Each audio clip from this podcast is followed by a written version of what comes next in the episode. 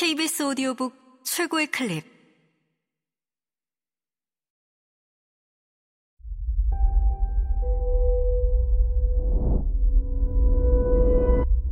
KBS 오디오북. 누구에게나 신이 필요한 순간이 있다. 에릭 와이너 지음 신소윤 읽음 프란체스코의 삶에서 또다시 전환점이 찾아온 것은 어느 날 움브리아의 시골길에서 틀림없는 나병 환자의 딱딱이 소리를 들었을 때였다.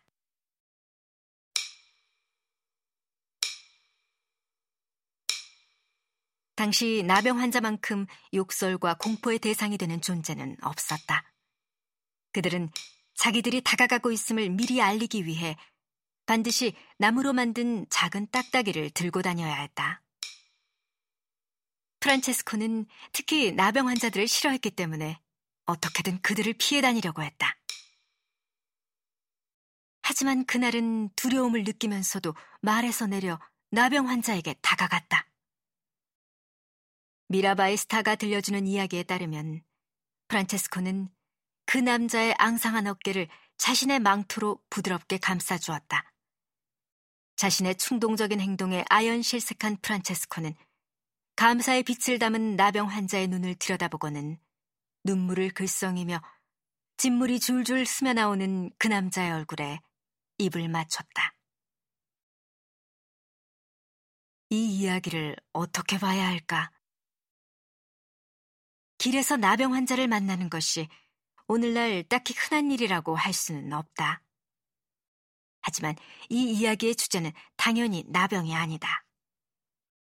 프란체스코는 우리가 우리 안의 나병을 사랑하기를 원했다.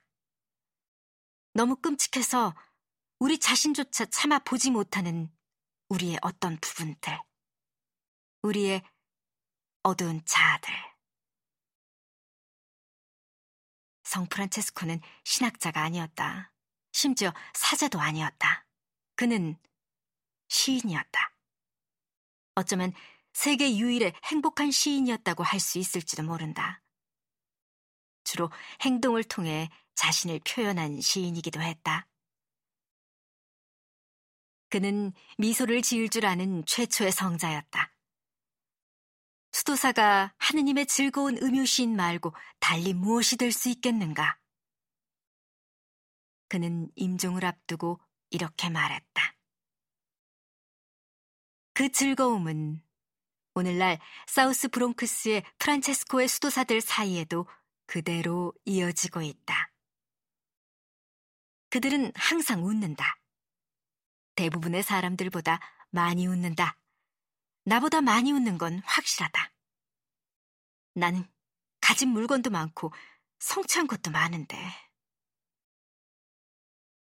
프란체스코에게 혹시 신학적 이론이 있었다면 독일의 신비주의자인 마이스터 에크하르트가 추상의 영성이라고 표현했던 것이 그것이다. 프란체스코는 우리가 반드시 자신을 비워야 한다고 믿었다. 소유물, 생각, 자부심 등을 모두 비워야 하느님이 우리 삶에 들어올 수 있다는 것이다. 프란체스코에게 가난은 예속이 아니라 자유를 의미했다. 우리에게 가진 것이 없으면 지켜야 할 것도 없기 때문이다.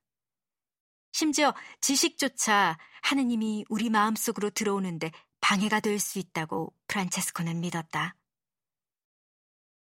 성 프란체스코의 이야기가 대개 분명한 전기의 형태가 아니라 우화의 형태로 전해지는 이유가 어쩌면 그것인지도 모른다. 지난 수백 년 동안 출처가 의심스러운 이야기들이 많이 등장했다. 그 이야기들의 진위 여부를 가려내는 것은 불가능하다. 그것이 중요한 문제도 아니다. 내가 결코 잊을 수 없는 이야기가 하나 있다. 프란체스코는 선천적으로 눈에 문제가 있어서 40대 무렵에는 거의 시력을 잃은 거나 마찬가지였다. 그런데 당시의 치료법이란 뜨거운 쇠로 눈을 지지는 것이었다. 그 치료를 받기 전에 프란체스코가 말했다. 불형제, 하느님이 그대를 아름답고 강하고 유용하게 만드셨네. 자네가 나를 정중히 대해주기를 기도하겠네.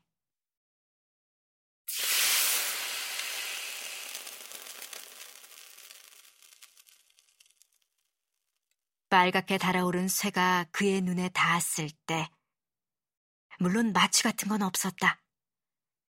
프란체스코는 심지어 움찔거리지도 않았다.